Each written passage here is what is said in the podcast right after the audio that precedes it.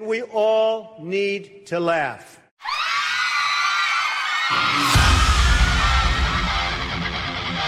We choose truth over facts. And now for a perpetual political protest in progress. Judge my physical mental fit, my physical as well as my mental fit, fitness. Coffee time. Guess what? If you elect me, you're not going to have your taxes are going to be raised, not cut. What, what, wait, wait a second. What was that? Guess what? If you elect me, not going to have your, your taxes are going to be raised, not cut. Uh, Well, was that a gaff? Here, let's hear it one more time. Guess what? If you elect me, not going to have your, your taxes are going to be raised, not cut. Wow. So, welcome to the Ammo Can Coffee Social Club Conservative Hour of Power and Enlightenment Salon. I'm Jason Floyd, your host. And uh, this week we have Dave Cuddy with us. And I um, want to welcome you to the cafe, Dave. It's good to see you and uh, meet you finally. I've heard your name almost my whole life growing up, but I've never met you face to face until just this last week. Uh, thanks, Jason. Uh, thanks for inviting me. So uh, I asked Dave to to show up uh, here because he's he's kind of a political actor, uh, and uh, I don't mean that in a negative way or uh, a disparaging remark, but he's one of those folks that stays up to speed with stuff. He's uh, he's paying attention, and I have been just astounded, surprised, and dismayed throughout this election season at the number of people that I hold in high esteem that I that I think are you know pretty bright, intelligent, nice, neighborly folks who have no clue what's going on. They'll ask me questions like, uh, "Who's our congressman? Uh, who's running for senate again?" And then they'll throw out a name of one of the people running for local office. Jason, that's that's, that's true. I mean, I, I know so many good-hearted people who they, they just they don't understand. If they understood what the Biden Democrats are doing to this country, the the East Coast, the California, those people, even the Democrats wouldn't support it. There are a lot of good-hearted, patriotic Democrats out there. If they really understood what their party is standing for, they they wouldn't support this junk. Well, you you got to pay attention, folks. You gotta you gotta just step back from the Netflix for half a second and look around you. Uh, shoot, I don't know how many of you have noticed the price of fuel, but did you know that in an economy like ours, when the fuel prices do what they do, that doesn't happen in a vacuum?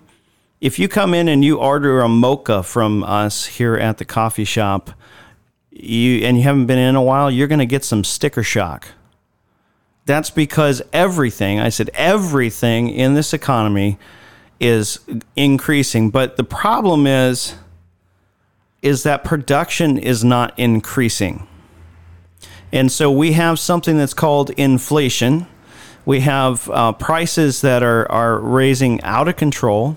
Meanwhile, our gross domestic product that so for those of you who don't know what the gross domestic product is, um, the GDP as it's called, uh, it, it's not that complex. You basically look at a, a basket of goods uh, that are produced in the United States, and you measure GDP by the growth of the economy and and the successful uh, availability and affordability of that basket of goods.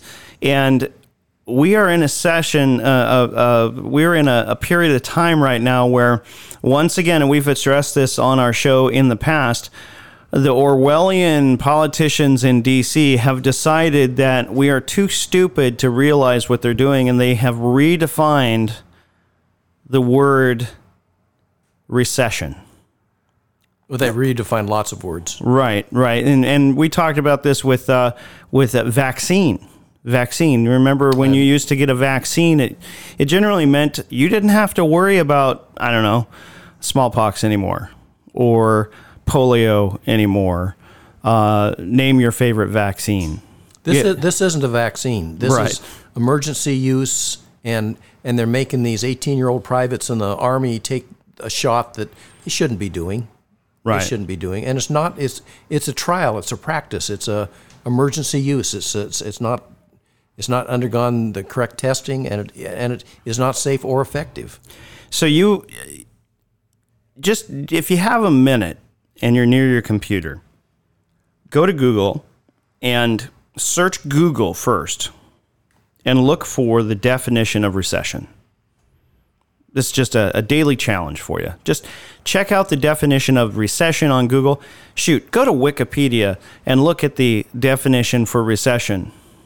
And let me tell you what the actual traditional definition of recession is it's where there's a second quarter in a row. So quarters are three months at a time, right? We've got 12 months in the year. So that's divided by four. We have quarters. This is basic stuff. But for a second quarter in a row that the economy shrinks, that is the classical definition of recession, very simplistically.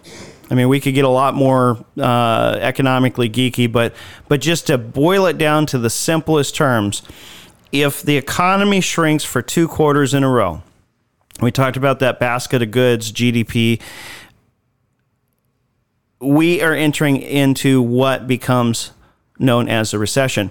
Now, if you listen to Joe Biden and his administration and you ask them what a recession is, all of the most elite minds in the left are scrambling around saying, "Oh no, no, no, no, that's uh, so blasé. That's all so old school. It no longer applies in this age of enlightenment because it uh, this isn't a recession. We're actually experiencing one of the healthiest economies that we've we've uh, seen in in recent years." That's like using the new uh, monetary, modern monetary uh, policy definition. Well, you can print money and spend money all, all the time you want. It won't, won't matter it does matter. Does anybody remember something in history called the Weimar Republic? What what happened with Rome? I mean, they used to scrape gold off the coins. That's that's that's inflation. The value of the coins went down. Right. And, and, and, right now, the, the politicians are saying, "Gosh, we can we can solve the inflation problem by simply raising the um, the Fed's uh, interest rate." Um, no, you can't. That yes, that will temporarily depress prices because you're you're depressing the economy, but you, you you're just printing money. That's that's the cause of inflation.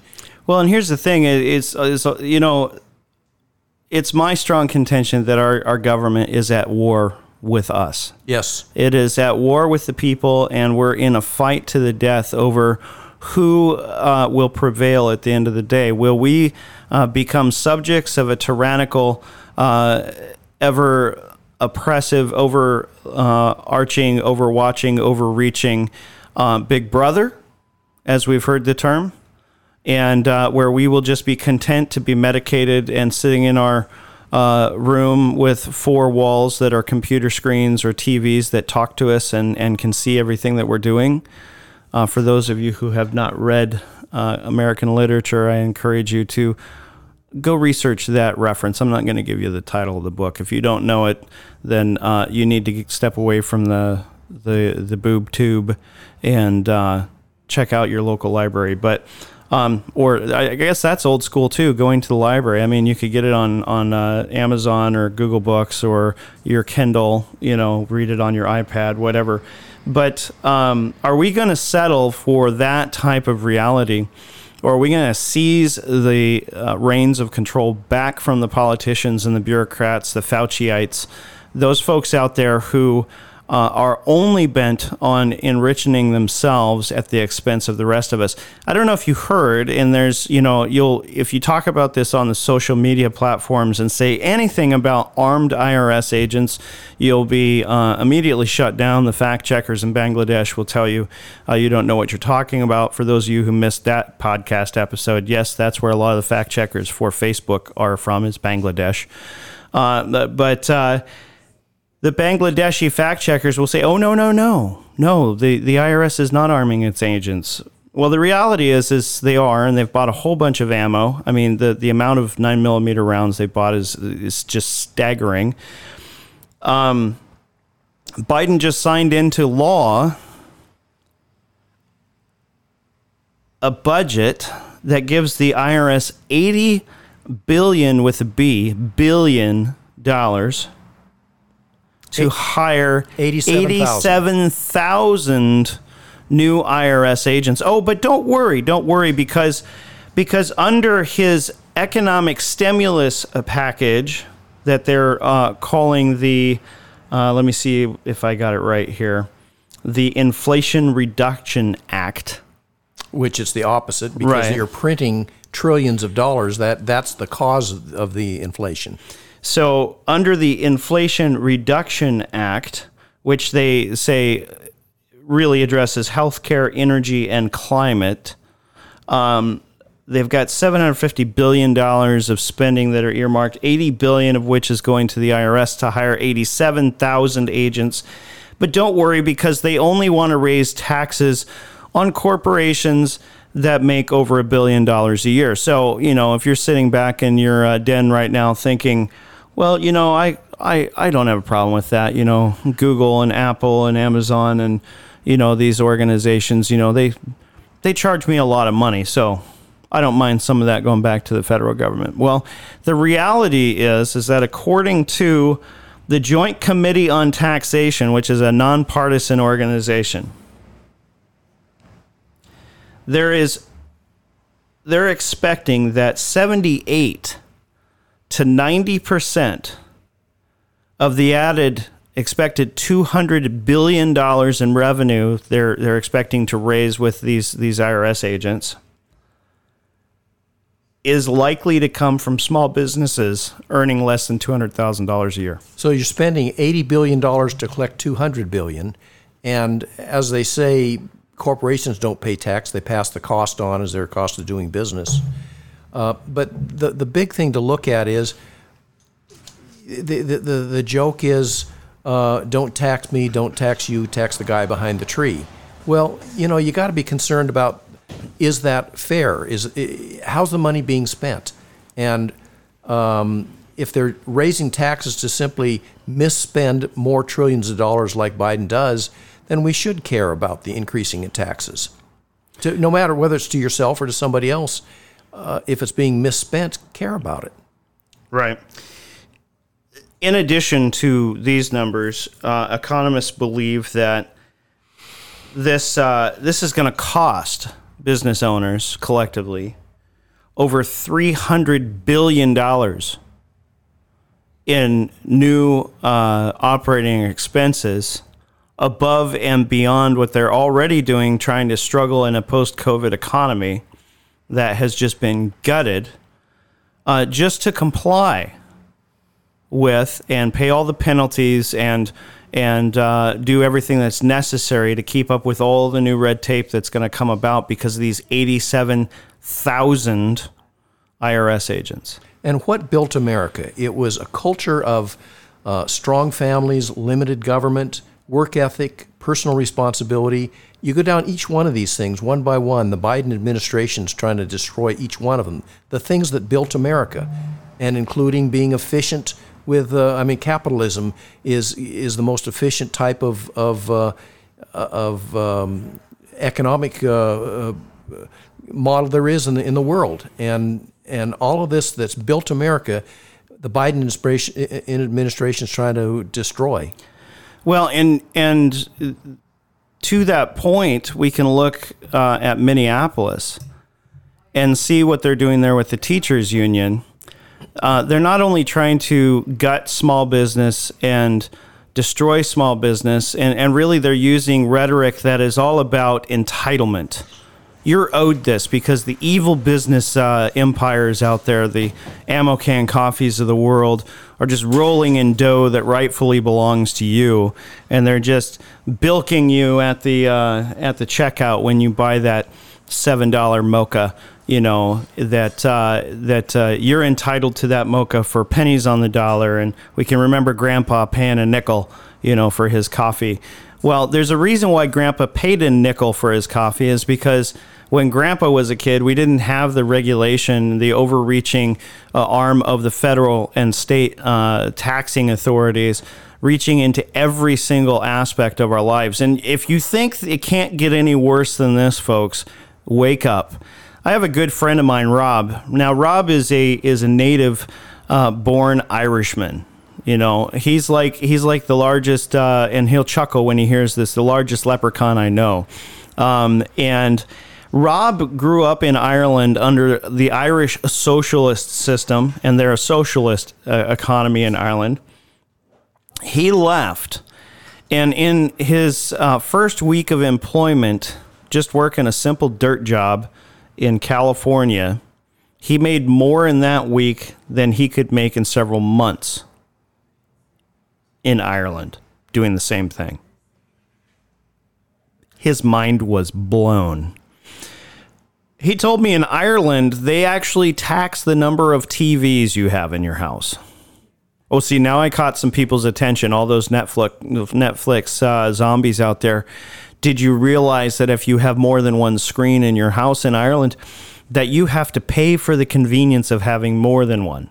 The nay, nay, not just the convenience, but yet the luxury that you're not entitled to that level of comfort because somewhere in a shack out in the uh, potato voided fields of uh, the the Emerald Isle, there is some poor soul who does not have uh, as many screens as you, and so the federal or the the, the socialist government rather there in in Ireland is protecting uh, Seamus in his shack from your prosperity.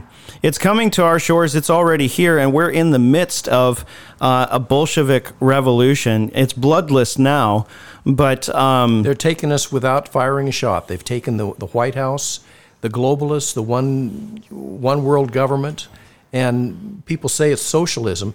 Actually, it's moving towards communism. If you compare the Biden action plan with Karl Marx Communist Manifesto, uh, it's, just about identical with what Biden's trying to do. So that's the reason why I asked uh, Dave to come on, folks, because because Dave is a is a is a neighbor and now a new friend, and um, like I said, I've heard his name for many years growing up in this community, but never had the opportunity to personally meet him, uh, at least in a meaningful way, up until this week. And uh, I heard Dave talk a little bit about uh, his past, um, uh, sort of his history here in Alaska. But I want to kind of pull back the yoke, so to speak, on the political speak here for a minute and just say, who is Dave Cuddy? Because that's part of what we do on the Conservative Hour of Power is we say, you know, that conservatism, while the fake news and the bureaucrats would like to pigeonhole us in this very narrow definition of extremists um, positions is a much broader idea and takes on many forms and faces. And so, Dave, to you, tell us a little bit about, I guess, where you, your roots and, and how you've arrived at this place in your life as a conservative and what conservatism means to you.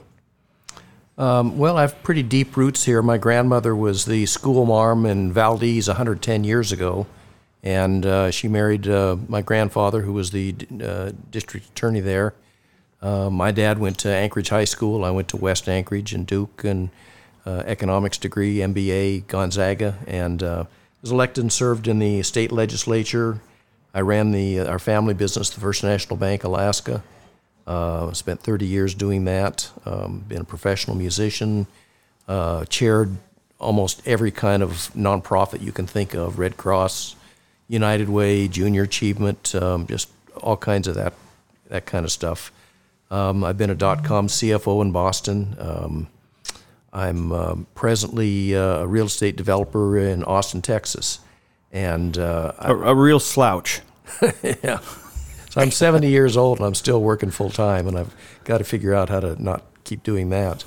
Um, been a movie producer, uh, produced a bunch of Christian movies that uh, were on PureFlix for uh, distribution. Um, uh, that's kind of what my background is, and the, the way I got to this, um, having run for the uh, served in the state legislature, I didn't run for reelection because I could see it didn't really make any difference. The Republicans were almost as bad as the Democrats. I, I would argue they're they're as morally bankrupt today as the Democrats, just just given recent events and what they have and haven't done in the last couple of years.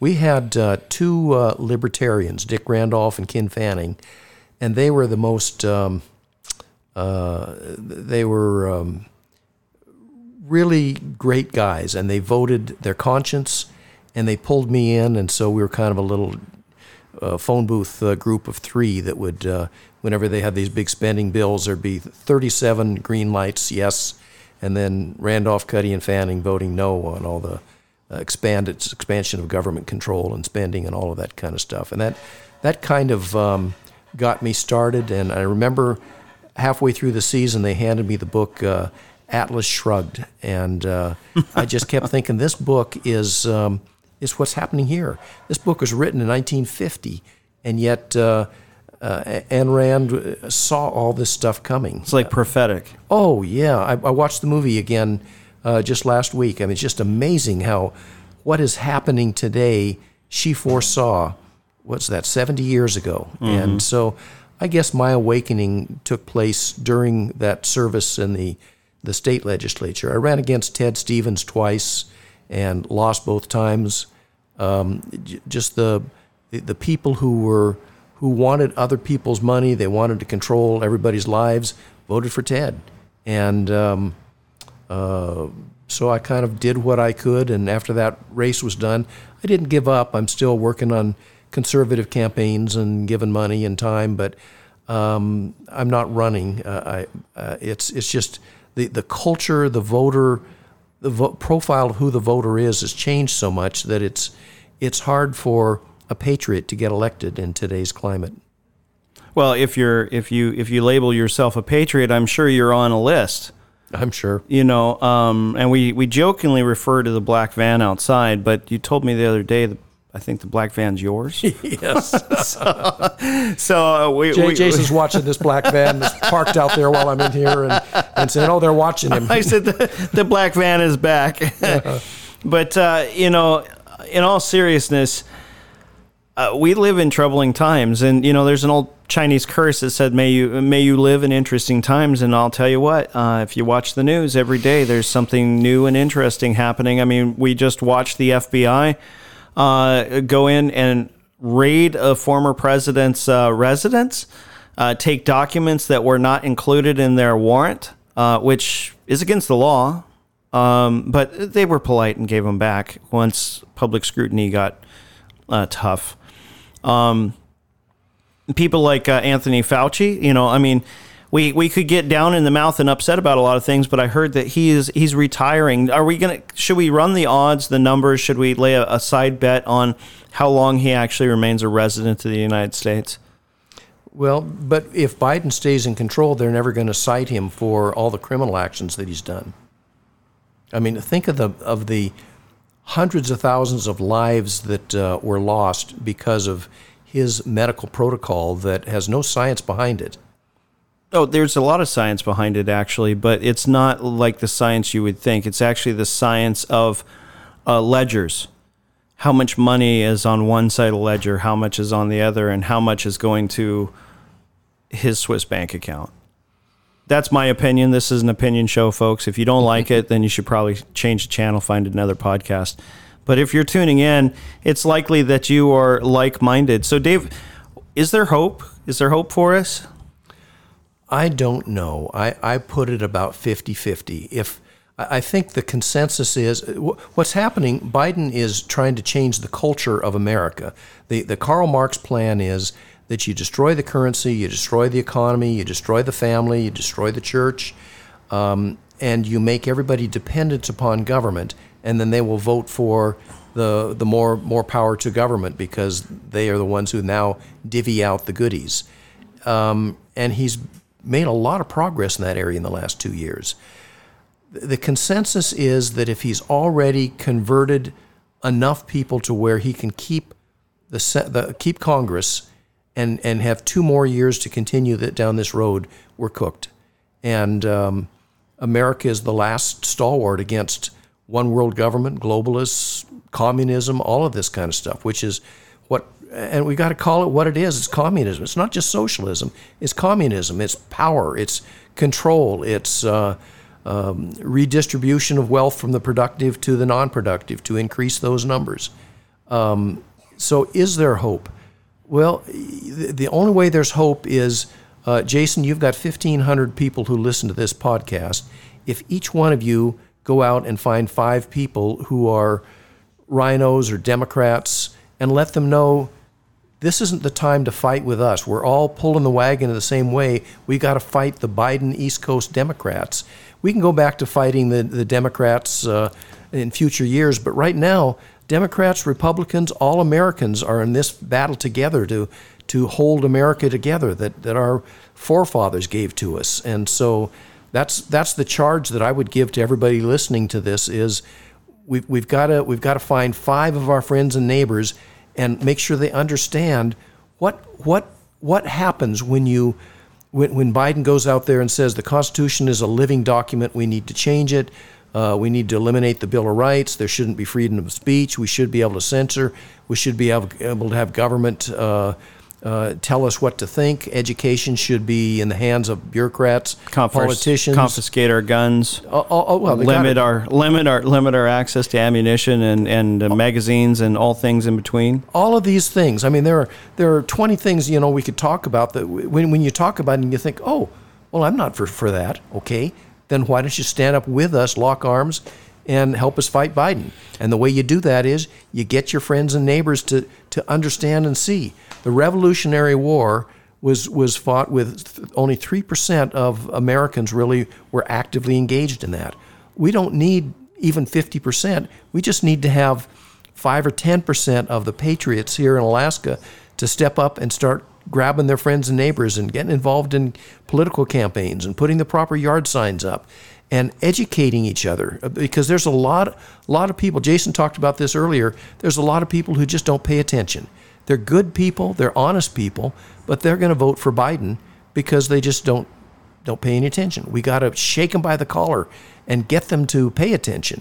Well, now I'm going to give an example here, and I'm going to make a couple of statements, and we may may may lose some l- listeners over this, but probably not. We'll probably gain more listeners once I make this station, statement because it's true, and whether you like it or not, uh, each of us has a role to play in it. But I was so disheartened to see the the outcome of the uh, primary election this last week to see that Christopher Kurka, a righteous, upstanding, conservative man, one of only two people in the legislature that has a 100% CPAC rating for conservatism, received, I think it was 6,000 votes, just around 6,000 votes. Now, they're still going to be counting absentee ballots and things, and so that's not the final count, but. But uh, he was beat out by Charlie Pierce. Charlie Pierce had a dismal turnout for him as well. And we look at Dunleavy and the numbers that Dunleavy had in support of him make him look like one of the most popular governors in this state's history. Now, is that because so many people are just that deceived, that uh, unaware, uninformed, disengaged? Or is there something darker, more nefarious happening behind the scenes with the Dominion machines or with this new ranked choice voting system that nobody can audit effectively in a timely way that would change the outcome of, of uh, a certified election? As we see, you know, even when there's ample evidence of corruption, once an election is certified, that's a that's a very hard uh, thing to to overturn or decertify, and I don't think we'll see that in the presidential side. But here in Alaska, we've seen a very disturbing thing happen.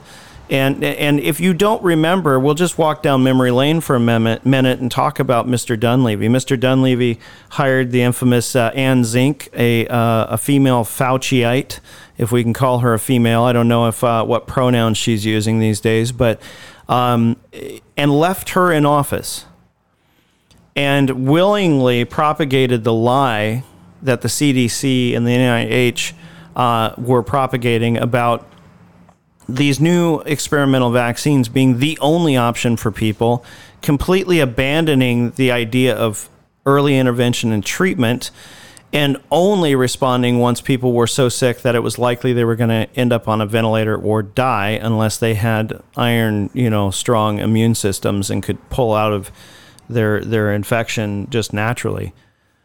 So so Dunleavy made that hire. And he had immense pressure to have Miss Zink uh, step down. And if you'll remember Miss Zink when she told us all we couldn't have Thanksgiving with Grandma in that first year of the pandemic, and, but she somehow finagled a way to send her entire family in a camper van excursion through Canada down the west coast rock climbing and surfing and having a grand time on public beaches that would normally be full of people, but now we're only reserved for the elite in the medical industrial complex who now control all the shots. That was Dunleavy's pick. And then we'll, we'll talk about Dunleavy and his health mandate uh, edicts one after another, after another, after another, up to health mandate 16, folks, 16, and that wasn't the last one he issued, but health mandate 16, which threatened small businesses like ours with fines and imprisonment if we didn't follow a new OSHA addendum that was 33 pages long. And that for every violation of that 33 pages of new regulation, uh, we could be fined. I believe it was up to it was like two thousand dollars per occurrence. And then you'll remember, or maybe you don't, uh, where he also said that small businesses who were not deemed to be essential, you know, um, this means the churches and the the coffee shops and the you know the mom and pop stores uh, could not freely travel in this state without first completing an online form through the Department of Health, uh, basically travel papers that you must that anybody traveling had to keep on them, so that if they were pulled over by the state troopers, they would have their papers to present. This is a this is the same governor that did all of these things, and most recently, the same governor who who uh, chose his running mate and I'm forgetting her last name now. Uh, she was uh, uh, the director of corrections or uh, commissioner of the Department of Corrections. But uh, during COVID, she would not allow unvaccinated inmates access to counsel or visitation with their family members. I'll give you one more, Jason. The um, the uh, Alaska Medical Board was looking at suspending the license of um, a doctor in Eagle River who had treated 800 of her patients for COVID. Is this Dr. Farr? I forget what her name is. Okay. But she has she had 800, 800 wins. She didn't lose one patient. She uh, she used uh, early treatment. Um, Obviously, an agent for evil. and and the and the, the state medical board was looking at pulling her license when their win loss record is certainly a lot worse. And uh, we need Dunleavy to replace that medical board with people. and he has the power to do that. Yeah. And he, at any time, That- he, I he can he can he can. I was on a board for two terms. My dad was on the state ag board. He got he got uh, he got put on there by uh, Dunleavy's predecessor Walker. Um, and uh, he was not a Walkerite at all. My dad's pretty one of the most conservative folks around.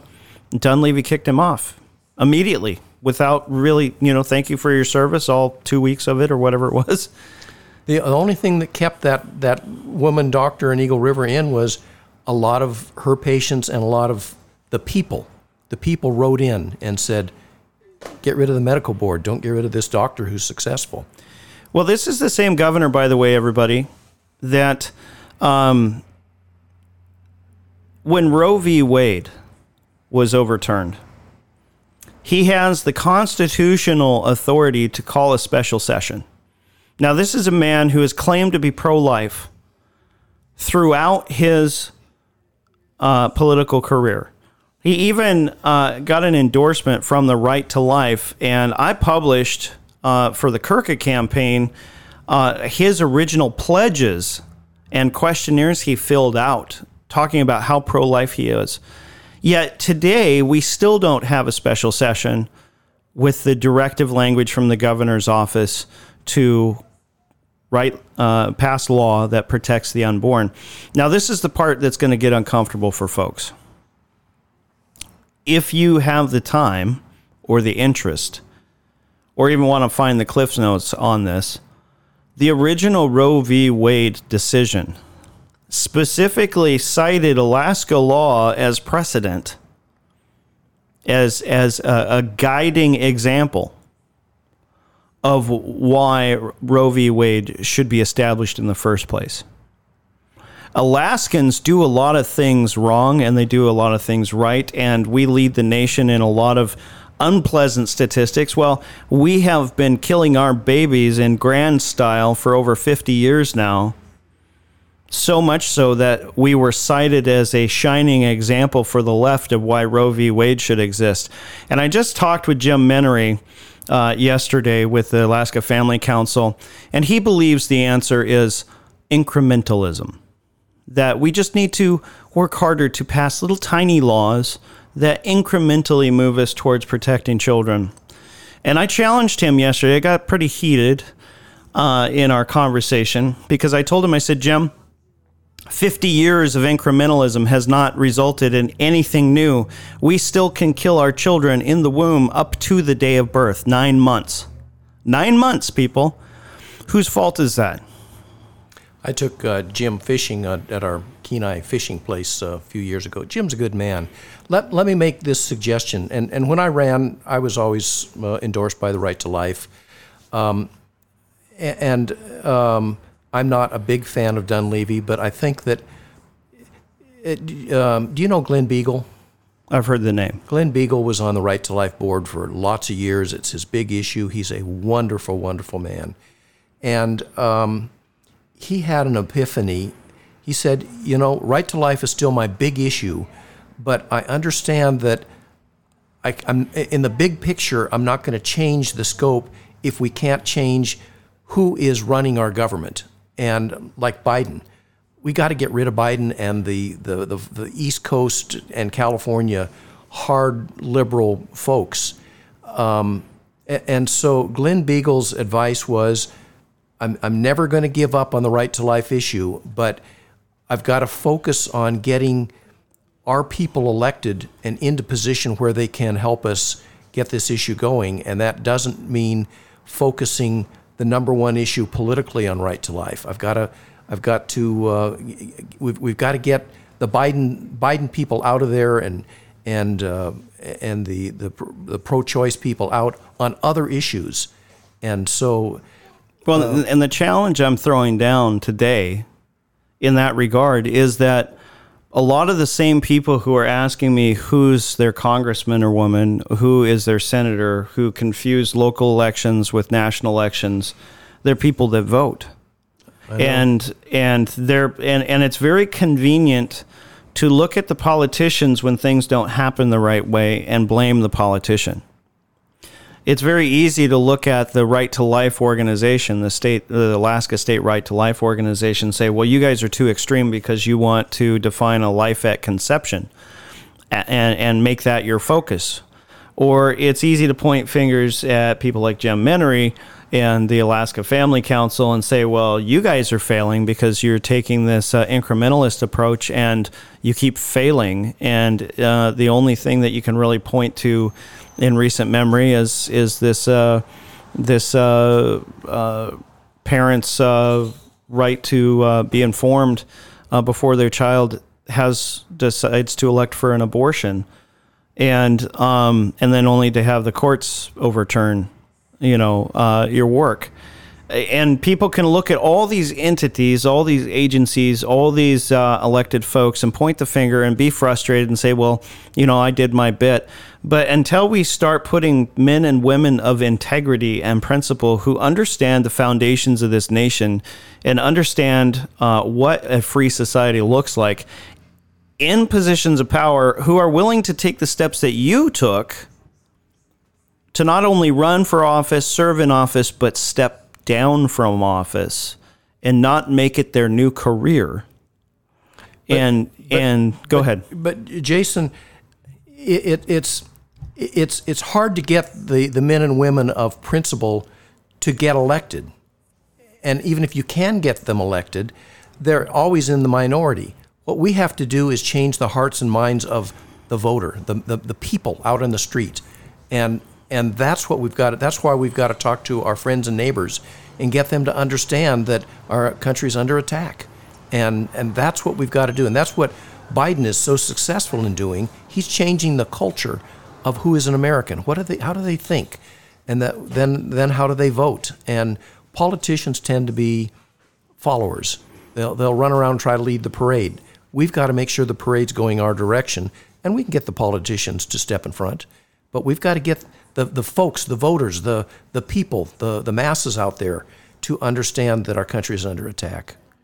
Well, and and to that point, uh, we can look at the party system right now, and looking at the Republican Party, even here locally, Christopher Kurka may not have been the best candidate, but he was definitely a conservative candidate. Whether or not you thought he had a chance, you know, those of you out there listening to to actually achieve the office of governor and do the the really ambitious fulfill the really ambitious plans he had for that position. No one can say honestly, looking at his record and his background, that he was not conservative and not a Republican. Yet the local district, when asked by his campaign, and he interviewed directly and accommodated their their extra requirements of him. They didn't require everybody to uh, provide them with a written resume, uh, which he did after they asked him for it. Um, they refused to give him their endorsement. Now that vote only failed by one, that endorsement vote. But then at the state level, the state party held an executive meeting of the central committee and then they came together in the in the larger group of the central committee and they withheld an endorsement of him there as well one of two legislators with a 100% CPAC rating and a lifelong Republican and former Right to Life uh, executive director, board member, PAC member. Um, so that's that's the Republican Party, folks, in Alaska, and if we want people of principle to run and represent us, we're going to have to hold the machine accountable. And that means we have to be part of the machine. We have to be a cog in the machine because if you aren't actively putting your hands on the steering wheel, somebody else is driving. And the people who are driving right now have completely lost their way. If you think about this this ranked choice voting system, right? Charlie Pierce is out there saying rank red, rank red, rank red. Well, what just effectively happened last week was they removed one of the reddest people in the state from the ballot because the party would not get behind him and give him the R recognition, the endorsement. And uh, it came down to personalities and uh, personal issues with people and not the actual issue of is he a conservative candidate and would he be one of those great four names to put on the ballot? So, in this year of confusion, I've already had people tell me how they filled out their ballots, and many of them did it in ways that their ballots got kicked out because they they didn't they didn't use the ballot appropriately, and so. Um, what are tangible ways, Dave, that you would recommend folks get involved. I say get involved in the party, but that's distasteful to a lot of people. Uh, you, you, talk about changing the rules, um, uh, and that's what this ranked choice is because uh, Lisa wouldn't have a chance running in, in, in the Republican Party. And, and that's what's so difficult is that the bad guys are in control. Even if, even if the majority is with us, they can r- rig the system. Uh, in 1996, I was leading Ted Stevens um, 60 days before the primary. And so they changed the rules to open the primary because there was no Democrat in the race. So all the Democrats crossed over and voted, and, and he beat me in the primary because of that crossover vote. And then the Supreme Court, after that, ruled that as an unconstitutional change, and it was it was called the Ted Stevens reelect motion that that took place we've, we've got to get the masses with us, but we've also got to make sure that we can control, have some say and control in, in the mechanism of how the, the voting goes. Um, I spent a year and a half and a million dollars running as a, as a conservative, and it was taken away from me in those final 60 days because they just changed the rules of the. Uh, and, and if they can come in and at the last minute and change the rules to get their guy in, I don't know what you do. And that that's his in essence kind of what happened to Joe Miller. Exactly. And I was his treasurer. so you're intimately you have way more information than I do at this point. Yeah. Uh, but you know, when, with the writing campaign of Lisa Murkowski, they changed the rules. I know. Uh, Uh, that's my point. Whether you're talking about the rules with Joe Miller, whether you're talking about ranked choice, whether you're talking about the 1996 opening the primary just for that one race to get their man Ted in, because obviously I would have been won the general. There was no Democrat. Um, so, uh, but they had to keep their their their guy, their establishment RINO guy in. So one of the things that um, frustrated me also during this this time was that um, a lot of the the folks out there kind of doing what I'm doing, whether it's the new media or the established sort of uh, legacy media, whether it's radio, television, uh, that sort of thing. Um, a lot of pushback, a lot of cover being provided for the establishment, uh, and a lot of pushback against potential uh, interlopers. Um, when Charlie Pierce decided to throw his hat in the ring, one of the things that I suspected, and this will remain to be seen, but so far he's not proving me wrong, is that he was the establishment's pick for cover for Dunleavy. That uh, they knew Dunleavy was going to have a hard time getting uh, getting picked, but that, that Mayor Charlie would be a good runner up that could uh, siphon off votes from any other challengers, and that it would solidify and, and ensure Dunleavy a, a, a second term. And uh, just after the primaries, uh, Mayor Charlie made a statement rank red. He didn't say vote for me. He didn't say, okay, now the fight's really on. He didn't go out there and beat a drum for his campaign. He said rank red, and I thought that that was that was very interesting. And and um, you know, I asked Charlie a year before his announcement if he was going to consider because I really I really appreciated the position that Charlie took by when he, as mayor, said, you know, well, the peninsula is open for business, and he could have probably exerted some executive uh, mandates of his own for the peninsula on businesses, um, but he didn't. And um, he told me at that time, no, I have no intention to run for office. I wouldn't do that. It's not in the cards. It's not what I'm going to do. And then, uh, fast forwarding uh, about, I think it was a month or two before his actual announcement, I asked him again, Are you considering running yet? And he said, I would have to receive a whole bunch of information first before I'd consider it. So at some point, um, we're going to see if Charlie Pierce is going to step up to the plate and actually run a race that's competitive against Dunleavy. Um, so far, I've not heard him say anything that he could not walk backwards out of if he needed to, if it became unpopular at some point. He's already promised not to make promises. But my request here to Charlie is to step up and start making promises. I do not want to see a second term for Dunleavy. I would I would much rather see Charlie Pierce in office over Dunleavy, but I'd like to start hearing some stronger uh, positions from him now. And maybe maybe he's been strategic in his statements up to this point.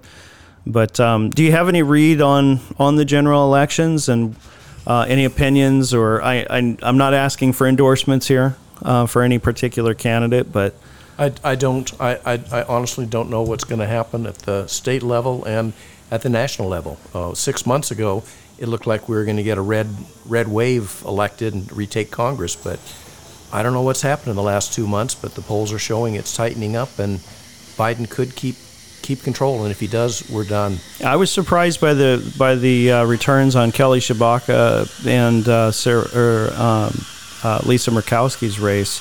It's very very close right now, Yeah. and, and uh, I'm I'm very concerned about that. And the problem is with the ranked choice, Lisa will be the second choice for a lot of people. Which will put her in the front. with yeah she'll get the democrats if, if people see it's going to be a two-way race then the democrats will all fall in behind lisa Now I had a, a close friend of mine that I, I asked him, you know, the next day, uh, did you did you get out and vote? And he's like, oh shoot, that was yesterday. And he said, uh, well, it was the first day of school, and I had to get all my kids in school, and we were running around all day, and I had business stuff going on, and I didn't I didn't do it. Folks, you got to put this in your calendar. the general elections, you've got to make it a priority. And not just a priority for yourself, but I would encourage you, as Dave said, reach out to those five people around you and encourage them to vote. Even offer to drive them. You know, having a have have a uh, have a voting day um, a social event. You know, come to Ammo Can Coffee, sit down, have a coffee together afterwards or beforehand, or go to another establishment that's your favorite watering hole or or a place to hang out. Make it a. This has to be a community effort, and we have to become community again. And I think that one of the biggest downfalls in our society is we become so fractured that we don't have the style, even the, the kind of community I enjoyed as a kid growing up. I'm only 45 years old. But that's what the Karl Marx Joe Biden plan is: is to divide us. That's that's how they get us. But I, I think the thing to do, we've got to list all the things that Joe Biden has done, and then bring it down to the the state level.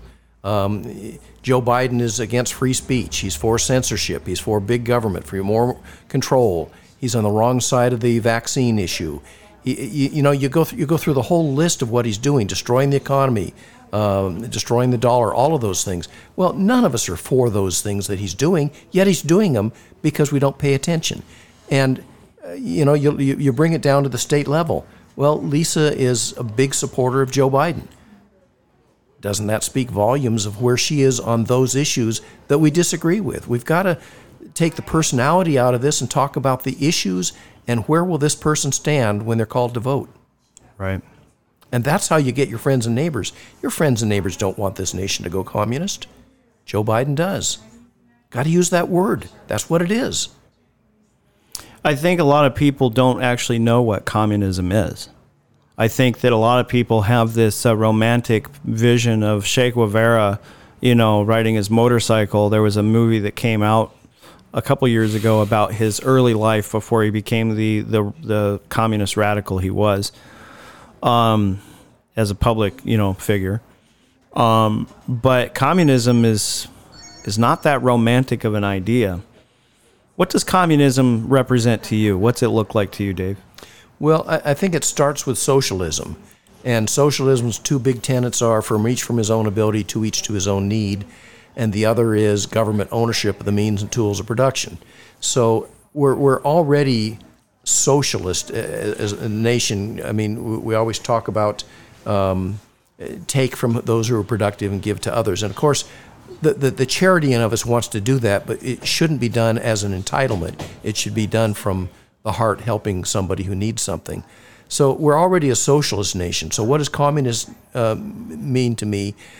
It means the, the next step of supreme power at the at the uh, federal government level.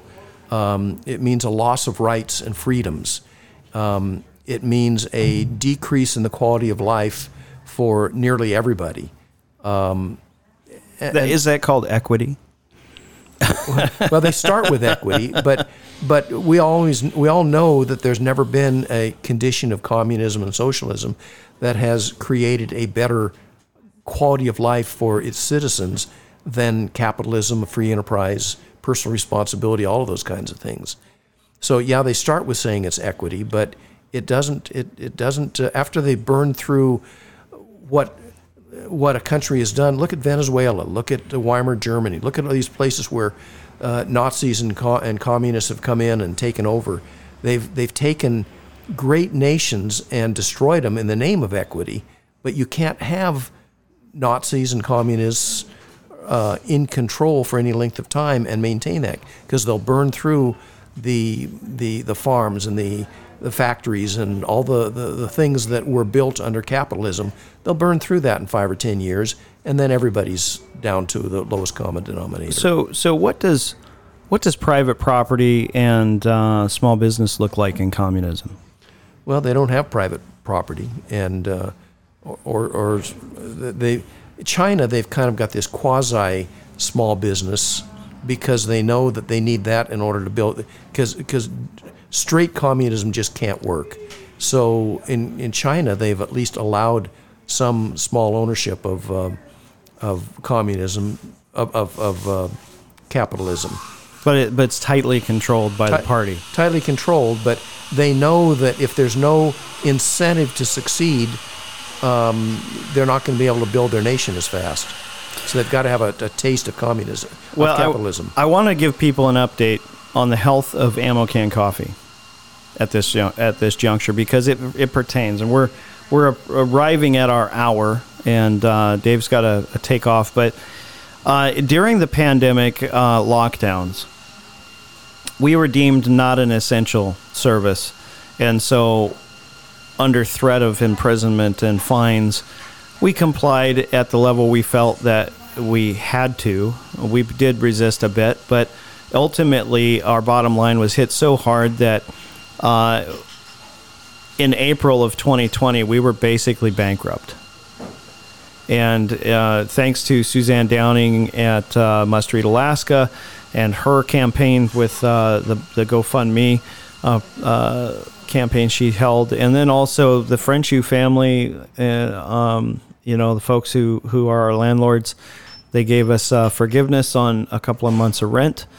And um, we had a lot of grace extended to us, but ultimately the grace brought us back to zero and you can't hold steady at zero for very long before you're back in that bankruptcy position. And so, um, the federal government at that point had offered the payment protection program, but because we're primarily a family-run business, we were we didn't have a lot of employees that qualified under the terms that the PPP um, bailout essentially uh, would afford any kind of assistance. And, and a lot of those PPP funds were forgiven to folks. But then they rolled out this secondary program called the EIDL.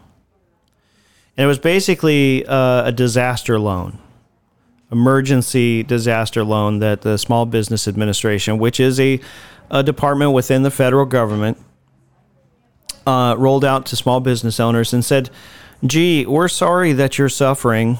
They didn't follow that up by saying because of the regulations we've uh, artificially imposed on you. Um, but uh, tell you what, if you would like some assistance, we'll we'll offer to you uh, a loan, and it'll be a 30-year loan uh, with a term up to 30 years, with a, a fixed interest rate. I think it was 3.5 percent. Government creates the problem and then comes in with the solution. Oh, a solution that is interest bearing. but it didn't stop there. They, they said that if you borrowed $25,000 or more, that uh, they would put a lien on your business and they would become the primary lien holder. They would jump to the front of line. So if you already had lines of credit and uh, other potential lien holders, they just exempted themselves from the rules of law and said they would become primary. Now, here's the interesting thing that they did on top of that. They said if, as a small business owner, after taking this money and coming under this lien, you wanted to liquidate any of your assets or acquire any new assets, that you were required to get that permission from the Small Business Administration in writing. What does that sound like to you? Government control. To me, that sounds like communist China. Because in communist China, they allow you to have small business, but ultimately, the government is a part owner in that. And so, what they did in a very short period of time was they nationalized a huge number of small businesses. Now, a lot of people are looking at these 87,000 IRS agents that are may or may not be being armed. You know, fact checkers will tell us they're not, but it doesn't explain all the bullets and guns they bought. Um, and they might say, oh, well, they're just going to go after the big corporate guys. The realization we had last week, or actually two weeks ago, I, I sold a piece of property because I did not want to be under that lien any longer, and we paid off our EIDL loan. I owed $36,000 and change. Uh, we found out that they had told us, uh, by the way, you don't have to pay for anything to this uh, this loan for the first year. Then they extended that to two years because they said people are hurting. But what they what, what they didn't include in that statement was, by the way, this is this is going to be a deferment period where you're going to have compounded interest applied to your business. So if you're a small business owner out there today and you have yet to pay, you're already starting to see letters coming into your inbox saying get ready to start paying in October, November, and December of this year. Go and check your account. And that's a harder thing to do than to, than to say because they make it very hard for anybody who applied for that loan with their employer identification number, their EIN. And you're going to have a rude awakening to see the amount of money that has been added to what you owe the federal government. So when there's 87,000 new IRS agents and they're looking for something to do, you better believe that what did they say? They said uh, 78 to 90 percent of the 200 billion dollar they ex- the billion dollars they expect to take in is coming from the small business owner. And, and one of the requirements for those 87,000 new employees is that they be prepared to uh, wear guns. Right. What, what, what does a IRS agent need? To, that you don't need 87,000 gun packing agents out there. Well, I would imagine if the IRS showed up at a huge number of non or of uh, small businesses making two hundred thousand dollars or less, who've already been on hard, hard, desperate times the last couple of years, and they showed up and they said, "By the way, Mister Jones, we are going to seize." We're going to exercise our lien on your business and we're going to sell, we're going to liquidate all your assets uh, in order to recover what you owe because you've violated the terms of our contract or for whatever reason you can't pay fully today. Uh, that they're, they're going to be met with some hostility. I wouldn't want to be that IRS agent, but it's it's like you can see what they're preparing to do. And we talked about a bloodless revolution, and um, the thing about bloodless revolutions is is it, they require the populace to stay asleep. But when they start knocking on doors and taking people's livelihoods, people are going to wake up. Hopefully, it's not too late. You have a chance to wake up now. So we are uh, we are entering the final phases of this uh, midterm election. Please wake up, do your research, talk to your friends. We need you to mobilize so that we don't end up with a bloody revolution or response to this hostile takeover of our culture. Uh, any final comments before we close today? I I just say that, uh, Jason, you're right. We've got to mobilize our people to uh, just just speak the truth of what, what the Biden administration is doing and why we can't vote for people who are going to support that kind of stuff. And if we fail to do our work at the end of this year, um, there's going to probably be secessions and, and red states and blue states separating. That's the only other answer. You can see the migration happening now. Yep. People are moving to Texas, they're moving to Florida, they're moving to Tennessee, they're moving to the Dakotas. The rats are starting to jump ship, and everybody else is swimming for safe harbor. We have to pull together. We have to be unified in our mind. We have to save liberty. It's time to activate, it's time to mobilize. The enemy is at the gates and at the walls. You cannot afford to stay asleep. This has been the Ammo Can Coffee Social Club Conservative Hour of Power and Enlightenment Salon. We hope that you join us again next week. We're going to have another awesome guest. We want to thank Dave Cuddy for showing up today. And uh, keep your powder dry. We'll talk to you on the flip side.